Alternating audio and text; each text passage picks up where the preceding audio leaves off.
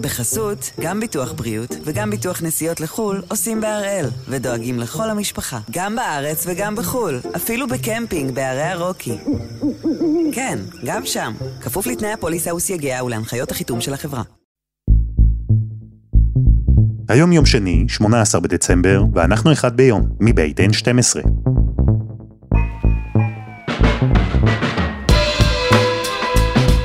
אני אלעד שמחיוף ואנחנו כאן כדי להבין טוב יותר מה קורה סביבנו, סיפור אחד ביום, בכל יום.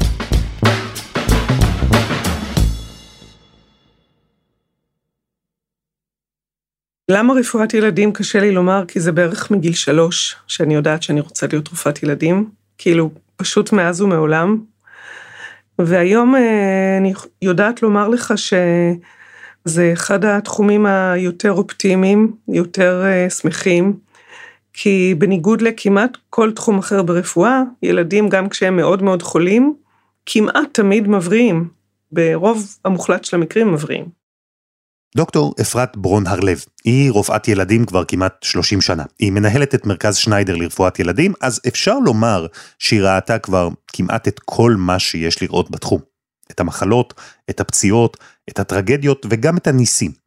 אבל לטפל בילדים, בהרבה ילדים, שחוזרים אחרי שבועות ארוכים בשבי, בזה לא היא ולא אף רופא אחר, ליתר דיוק, התנסו מעולם.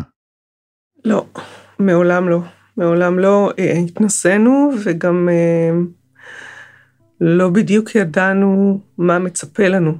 היום אני כבר יודעת הרבה יותר לומר ממה שידעתי לפני שבועיים או שלושה, שזה די מדהים, אבל לפני שבועיים או שלושה, באמת שבמלוא הצניעות, על אף הניסיון הרב שיש לנו בהרבה מאוד מצבים דרמטיים עם ילדים, את זה לא ידענו.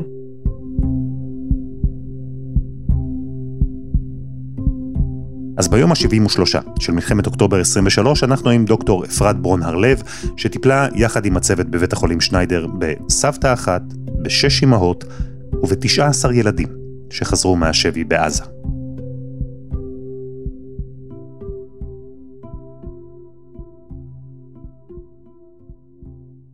שלום אפרת. שלום וברכה. כבר בשעות המוקדמות של 7 באוקטובר, אנחנו הרי ידענו שאנחנו נמצאים בעיצומו של אסון.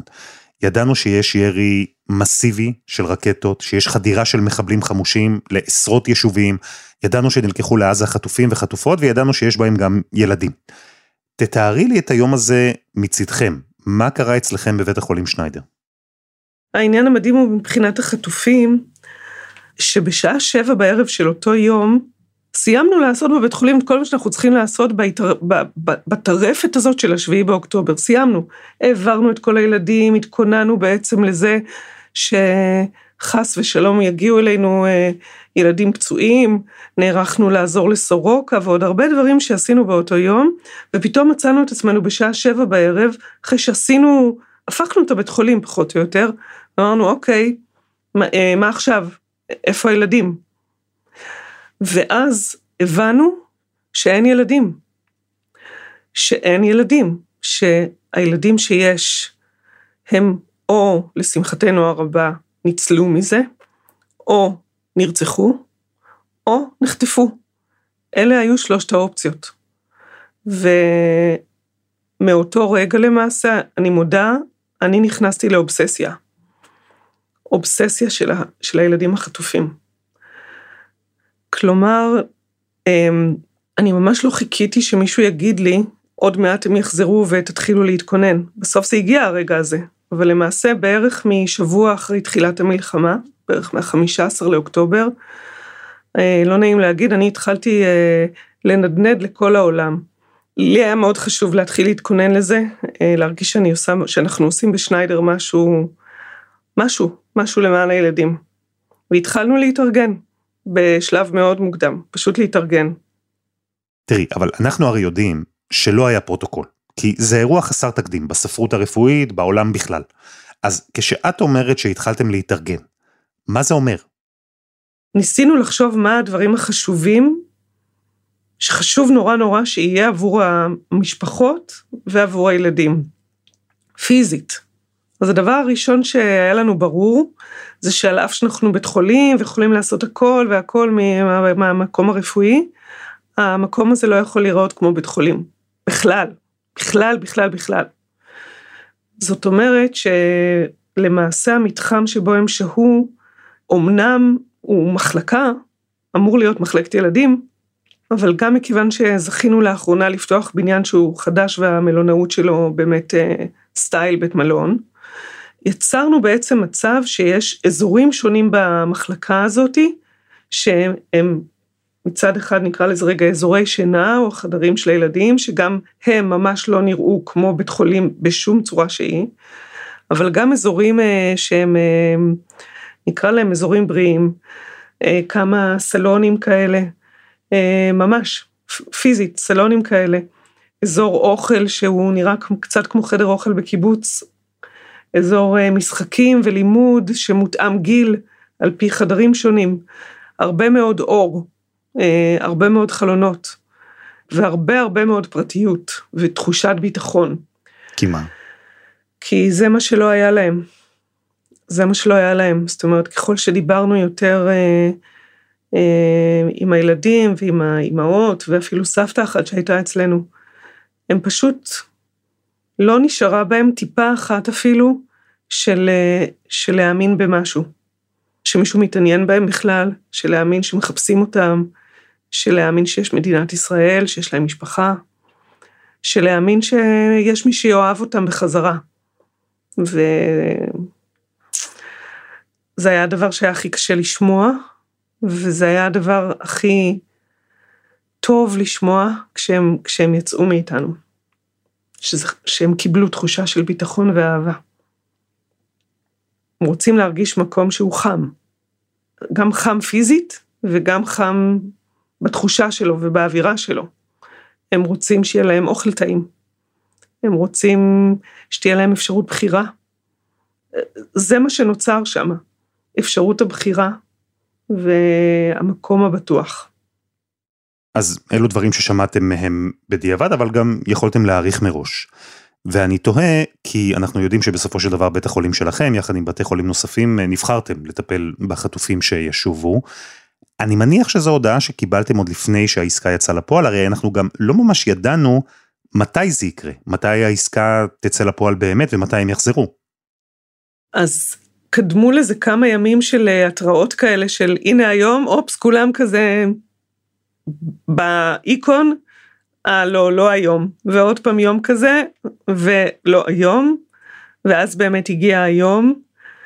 נתחיל מזה שאני חושבת שכולנו כמה לילות טובים לפני כן פשוט לא ישנו בכלל, בכלל, בכלל.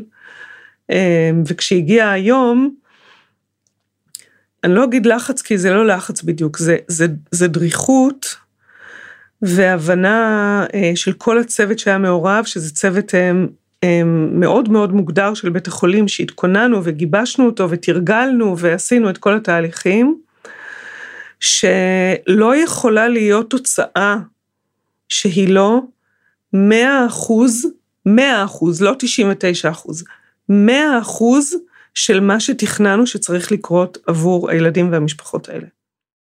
אבל שוב, אני מתעכב איתך על הנקודה הזו שאת אומרת, אה, תכננו. הרי לא ידענו מראש מי חוזר, לא ידענו אפילו תוך כדי מה באמת מצבם הבריאותי, אם אנחנו מקבלים אדם שהוא אה, פצוע, אם הוא בהכרה או לא, אז איך מתכוננים כבית חולים, כרופאים, לטפל במישהו שלא יודעים מה מצבו? נכון. אנחנו די יודעים כבר את מצבם הבריאותי, לא את מצבם האחר. מצבם הבריאותי אנחנו די יודעים בשלב הזה. אז א', אני חושבת שבאמת ה... הרוטינה הזאת שגיבשנו לעצמנו, שכל אחד ידע, זה לא רק רופאים, זה, זה כל כך הרבה סוגים של צוותים, המולטי דיסציפלינריות פה היא דרמטית, לא נעים להגיד, אבל בסוף הרופאים שיחקו פה משחק אה, יחסית שולי, יחסית שולי. אבל אה, רופאים ואחיות ופסיכולוגים ועובדים סוציאליים ואנשי מנהל ומטבח ודיאטניות וכמובן הנהלת בית חולים ואנשי אה, נקרא לזה שירות למטופל, הכל. וכמובן אנשי הצבא, רבים מהם, שכל אחד ידע בדיוק בכל רגע נתון איפה על המילימטר הוא אמור להיות באיזה רגע של האירוע הזה. שלפני שנוחת המסוק, כשנוחת המסוק, כשנכנסים הילדים, כשנכנסים למחלקות, כשמגיעות המשפחות, הכל תורגל עד, עד רמת המילימטר, ממש ככה. וכך היה, כך היה. מה, חזרה גנרלית כזו? כן, תרגילים. תרגילים עם, אה, תרגילים עם שחקנים מתוך בית החולים. זאת אומרת, לקחנו סגל של בית החולים, יצרנו כמה סצנריואים ותרגלנו את הכל. מהכניסה לחנייה, מהמנחת ועד מיטת המטופל. הכל תורגל. וואו. ויותר מזה, בתרגיל, שהכנסנו משפחה, שחקנים, אחות ואיזה רופאה אצלנו, שהם היו הדוד והדודה, שמקבלים ילד שהגיע לבד מהשבי, והוא נכנס למחלקה, אה, הילד השחקן, האח שישב שם, או אחות, והחזיק את הכיסא, החזיקה את הכיסא עובדת סוציאלית, וככה הם נכנסו למסדרון של המחלקה, ומולם בא הדודה והדוד השחקנים, והיא צעקה במסדרון, משה, משה, אני לא מאמינה שאני רואה אותך. וכולם התחילו לבכות. בתרגיל. כולם התחילו לבכות. זה הדאיג אותי קצת על עצמי, כי לא ידעתי מה אני אעשה, איך, איך אני לא אבכה. ואם זה לגיטימי לבכות, אם זה לא לגיטימי לבכות. וכמו שאמרתי, אז הגיע הרגע האמיתי. את אומרת, ואז הגיע הרגע האמיתי, ובו הגיע מסוק. כן, מגיע המסוק, בצורה לא שגרתית, מדמים, שזה משהו שבדרך כלל לא קורה בבתי חולים, המסוק בדרך כלל לא מדמים את המנוע שלו, אבל במקרה הנוכחי כן. אה, ואז נהיה גם השקט הזה במנחת, אה, ואני ניגשת למסוק, פוגשת את השתי משפחות שהיו על המסוק הראשון, אומרת להם, היי, אני אפרת, אני מנהלת בית חולים, ברוכים הבאים. אה, אנחנו נורא שמחים שאתם פה. ובואו אני אלווה אתכם, אנחנו נרד, ניגש למיניבוס וממש בשתי מילים שואלת מה שלומכם, את האימא. בשלב הזה אני מסתכלת אה, ורואה שני דברים שמאותו רגע בלטו לי בכל אחד משלושת הסבבים האלה במסוק. אחד, שהם נראים כמו צללים של אנשים. ו... ושבאמת כל התכנון הזה, כל המילים ש, שאתה חושב לומר, אתה באמת לא יודע אם הן נכונות או לא. מה זה מה שלומכם? כאילו, אתה לא יכול לשאול אותם מה שלומכם. אז, אז הדבר היחידי שיצא לי זה, אתם בסדר? וככה היא, היא אמרה כן. אמרתי, אני מלווה אתכם, אנחנו נעלה על המיניבוס, אה, זאת נסיעה ממש של דקה. זה מאוד מאוד פרטי, אף אחד לא יהיה איתנו וישמרו עליכם ועלינו, ונגיע לבית החולים, ופשוט מיד נעלה למחלקה. אם תרצו תוכלו לשבת בכיסא, אם תרצו תוכלו ללכת, מה שאתם בוחרים, ופשוט תוך כדי זה כבר נכנסים ועולים על המיניבוס. עייפים, עייפים, עייפים מאוד. והיה רק משפט אחד בסיבוב הראשון שאחת האימהות שאלה אותי, אני יכולה להתקלח? אמרתי, בטח שהיא יכולה להתקלח. אמ, ו... ונכנסנו ש... שוב, בכניסה לבית החולים בעצם יצרנו מצב שלכל אחד מהשווים, ולא משנה בני כמה הם, בני שלוש, בני שלושים, בני שמונים, יהיה מלווה. גם אם הוא לא יצטרך לעשות כלום, פשוט שיהיה מלווה.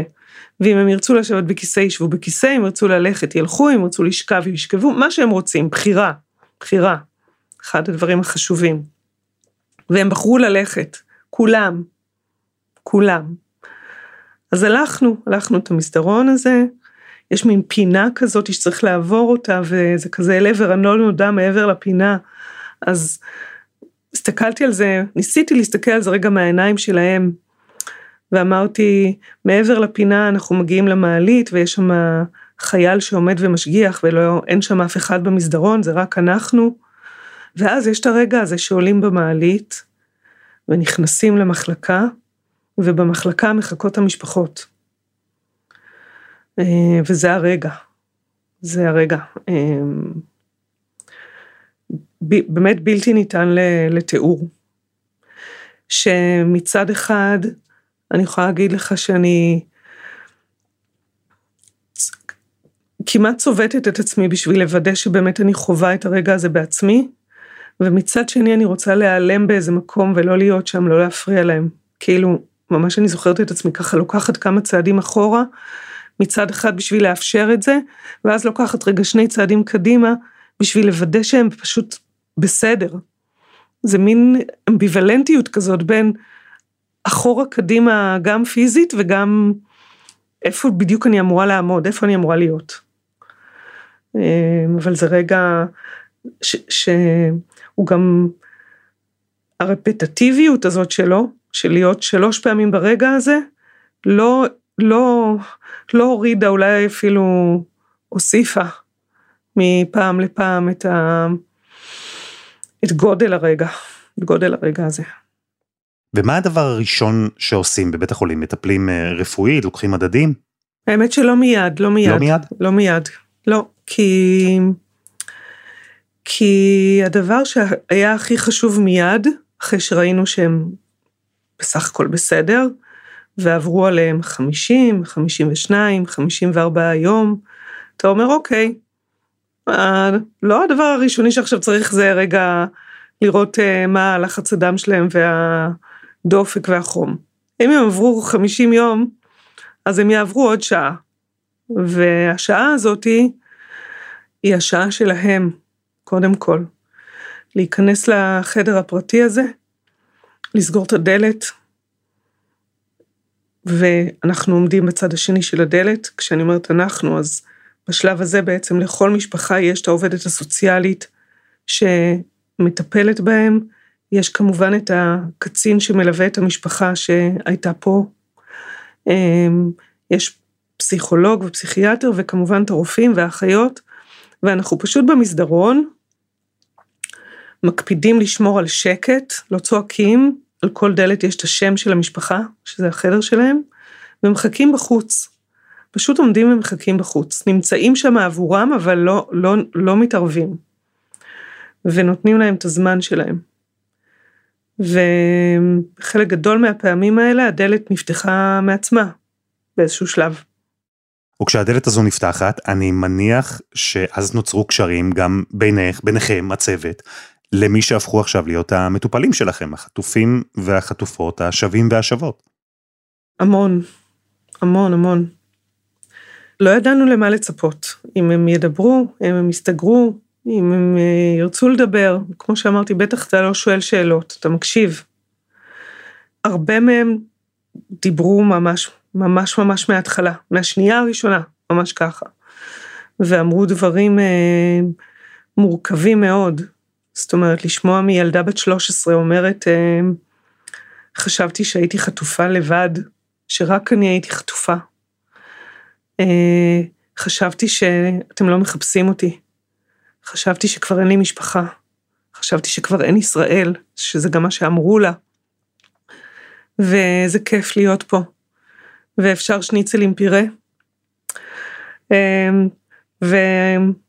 ואתה זוכר שאמרתי לך בהתחלה שבסוף ילדים כל כך חזקים, אז זה פשוט מדהים היה, אמ, מדהים היה לראות איך מה, מהצללים האלה של הילדים, של רגע אפס, נקרא לזה ככה, אמ, עברו שעות בודדות, רובם הגיעו כזה איפשהו באמצע הלילה, אבל עברו שעות בודדות, עד שפתאום אתה רואה משהו, איזה חוש הומור קטן, איזה, איזה צחוק, איזה ריצה של צעדים קטנים כאלה במסדרון של ילדה בת שלוש, בא לי שוקו, כל מיני כאלה בקטנה שאתה אומר וואי, וואי, יש פה, יש פה ילד.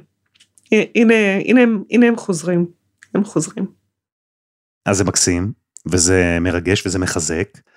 אבל אלו נשמעים לי גם כמו רגעים שיכולים אולי טיפה לתעתע ולבלבל, לא? כלומר שהילד החמוד הזה רוצה פתאום שניצל ופירה, אז הוא לכאורה מתנהג כמו כל ילד אחר שמאושפז עכשיו בשניידר.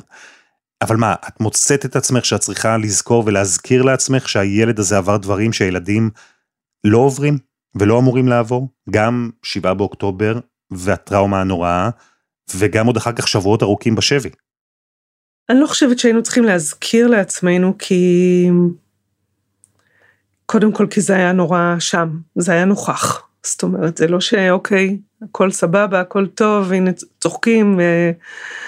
אבל ההבזקים הקטנים האלה של הרגעים האלה, שהם בין לבין אה, אמירות קשות, סיפורים קשים, שאלות קשות, אה, מותר לי להסתכל מהחלון, מותר לי לפתוח את המגירה, מותר לי לצאת מהחדר, או, או ילדה בת שלוש, אומנם לא ביום הראשון, אבל מתישהו שהייתה אזעקה בפתח תקווה, ונכנסו רגע למרחב המוגן, ובמרחב המוגן יש מדרגות, אז היא שואלת את אימא שלה, יורדים למנהרה?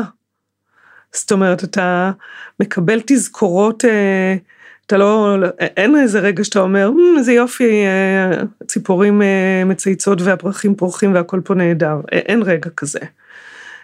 דווקא התערובת היוצאת דופן הזאת, שבין העובדה שילדים הם ילדים הם ילדים, הם יודעים להיות עצובים והם יודעים להיות שמחים והם לא מזייפים שום דבר, אז הם יכולים ברגע מסוים להיות באמת שמחים ולרצות שניצל עם פירה וכמובן גם לקבל אותו, ושנייה אחרי זה לכעוס ולצעוק ולסגור את הדלת מאחוריהם ולרצות להיות לבד. אה, ולא להיות מנומסים ויופי שככה.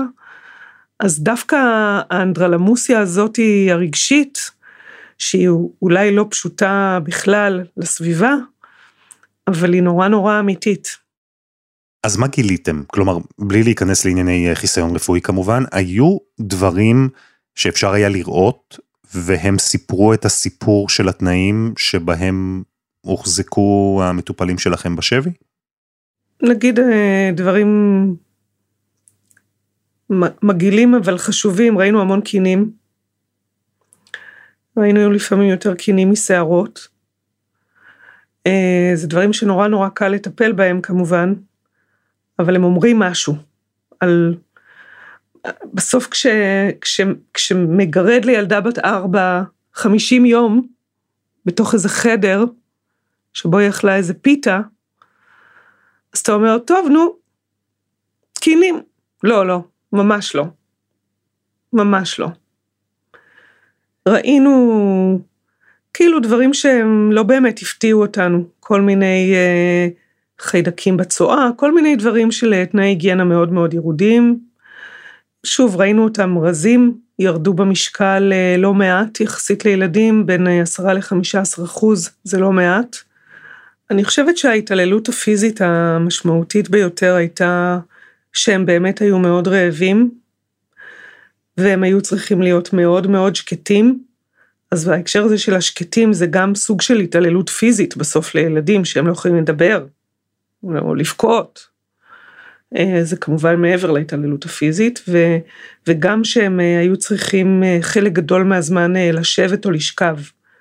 שוב, בהקשר של לנוע, 50 יום, תדמיין שאתה או יושב או שוכב, אבל התעללויות פיזיות אחרות שאנחנו יודעים שהיו במצבים כאלה ואחרים, הילדים שהיו אצלנו וגם האנשים שהיו אצלנו לא חוו, לשמחתי הרבה. ואני מעריך שבימים כאלה טיפלתם לא רק באלו שחזרו, אלו גם במי שחיכו להם במשך כל התקופה ונאבקו עבורם במשך כל התקופה. אתם בעצם הייתם צריכים לתת מעטפת לא רק לחטופים והחטופות, אלא גם לכל המשפחה שנמצאת שם איתכם ואיתם בבית החולים. נכון, ונכון, כאילו, אני רוצה, תקבל את זה באופן הנכון, זה, זה כיף גדול. זה באמת הרגשה אה, כל כך אה, טובה לנו, שבדיוק מה שתכננו לעשות ומה שרצינו לעשות, להביא אותה מהמצב הכי, הכי, הכי לא נורמלי בחיים של בן אדם שאמור להיות חופשי, למצב שבו אה, האנשים האלה היו גם בתחושת הביטחון, גם בתחושת הבחירה וגם בתחושת המעטפת המשפחתית שאפשרה להם לחזור להיות, אה, לחזור להיות קצת מי שהם. אז אה, ביום השני כבר הבאנו לבקשתם אה, של חלק מהאנשים ספר ופדיקיור ומניקיור לק ג'ל, וגם חלק מהילדות עשו לק ג'ל, וזה הרבה מעבר ללק ג'ל. זה לחזור ולהרגיש טיפה, טיפ טיפונת, כמו פעם, כמו בשישי לאוקטובר, טיפה, טיפ טיפונת. ומעניין אותי בכל זאת עוד משהו בקשר לילדים דווקא, כי כן. הרי רוב המטופלים שלכם היו ילדים. הם הבינו? כן. כן? הם הבינו את החוויה שהם עברו? הבינו את מה שקורה סביבם? הם הבינו לגמרי.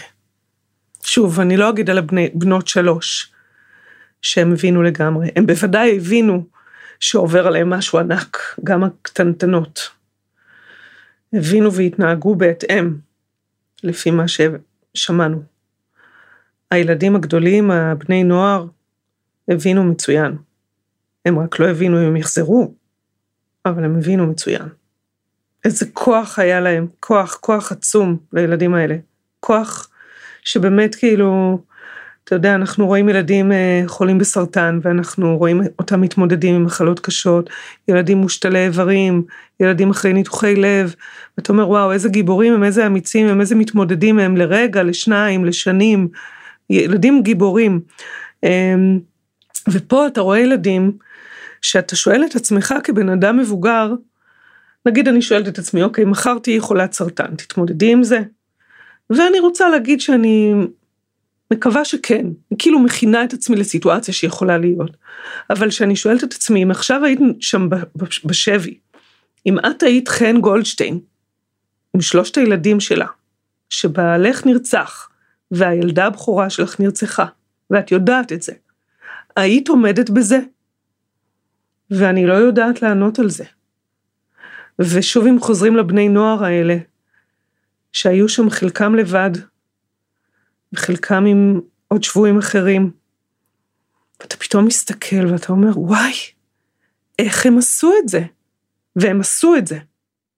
וכשמעניקים טיפול כזה בסיטואציות כאלה, מתי בעצם קובעים שאפשר לשחרר אותם הביתה? כי זו סיטואציה שבה, כמו שאמרת, אולי אה, רב הנסתר על הגלוי, אולי ההשפעות יתחילו להופיע רק בדיליי. כבר מה, מהדקות הראשונות שהגיעו המשפחות, הייתה לנו מנטרה לומר להם את זה בכל מיני דרכים. בבקשה תישארו ותישארו כמה שאתם רוצים. אנחנו יכולים להמליץ גם בהיבט הרפואי וגם בהיבט הרגשי על כמה זמן אנחנו חושבים שכדאי לכם להישאר ואנחנו נעשה את זה מיום ליום, אבל אנחנו ממש מבקשים מכם שתישארו פה כמה שאתם רוצים וכמה שיותר. ולשמחתי הם נשארו, אה, כמעט כולם נשארו הרבה מעבר למה שצפיתי בתחילת הדרך שהם יישארו. זאת אומרת, גם כאלה שאמרו, נראה לי שנשאר עד מחר בערב, ואז למחרת הם אמרו, חושבים שנשאר עוד יום, ואז חלק מהם אמרו, נראה לנו שנשאר עד יום שישי, זאת אומרת, כבר הסתכלו אפילו יומיים קדימה כזה. ובסופו של דבר, אה, רוב, ה, רוב המשפחות נשארו בין שלושה ימים לשבוע. שזה לאו דווקא אה, אה, בגלל סיבות רפואיות, לא היה צורך. לא היה שום צורך רפואי. מבחינה רפואית כולם היו יכולים mm-hmm. יום אחרי כן ללכת הביתה, רפואית. וכשהפרק הזה לפחות אה, נגמר, את מצליחה לסכם? יצא לך קצת אה, לעכל? יצאת עם אה, תובנות מהטיפול ב-26 שווים ושוות? נתחיל מזה שגם עכשיו לגביהם זה לא נגמר. זאת אומרת, הם חזרו והם השתחררו מהבית חולים, והם כאילו התחילו בחזרת החיים שלהם, אבל זה לא נגמר. וגם כשהם יצאו מאיתנו, אנחנו אמרנו להם שאנחנו כבית חולים שניידר רוצים להיות עבורם עוגן למה שהם לא צריכים ומתי שהם לא צריכים. עכשיו ומתי שזה לא יהיה, בכל זמן. אה, וזה בוודאי לא נגמר מבחינתם, זה רק מתחיל, רק מתחיל. נגמר שהם ישבו בשבי, אבל ממש ממש לא נגמר. אז גם לנו זה קצת לא נגמר בהקשר הזה. אנחנו uh, מאוד התלבטנו בהקשר הזה של הפרידה.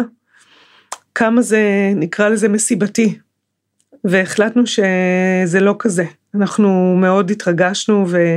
והיינו שם והצטלמנו עם מי שרצה, לא כולם רצו, וחיבקנו, בשלב הזה כבר הרגשנו מספיק בטוחים לחבק, אה, ודיברנו כמה מילים, והייתה הרבה שמחה והרבה עצב ביחד, אה, אבל כולנו הרגשנו ביחד עם המשפחות שהשלמנו עוד פרק קטן בחיים של האנשים האלה, אבל עכשיו בעצם מתחיל הפרק הגדול באמת, ו... ועכשיו הם צריכים לחיות, ולחיות טוב ככל שניתן. אז דוקטור, אני רוצה אה, לומר לך אה, ולהגיד גם דרכך לכל הצוותים הרפואיים, תודה רבה על העבודה החשובה והלא קלה שאתם עושים, ואני מאחל לכם ולכולנו שתזכו לטפל גם בביבסים וכל החטופים והחטופות שישובו אלינו במהרה. הלוואי. וזהו, אחרי זה, שתטפלו רק בצינונים קלים, לא בנסיבות כאלה בטח. לעולם. דוקטור אפרת ברונרלב, תודה רבה. תודה רבה לך. וזה היה אחד ביום של N12. אנחנו מחכים לכם בקבוצה שלנו בפייסבוק, חפשו אחד ביום, הפודקאסט היומי. העורך שלנו הוא רום אטיק, תחקיר והפקה, עדי חצרוני, שירה הראל, רוני ארניב ודני נודלמן, על הסאונד יאיר בשן שגם יצר את מוזיקת הפתיחה שלנו. אני אלעד שמחיוף, אנחנו נהיה כאן גם מחר.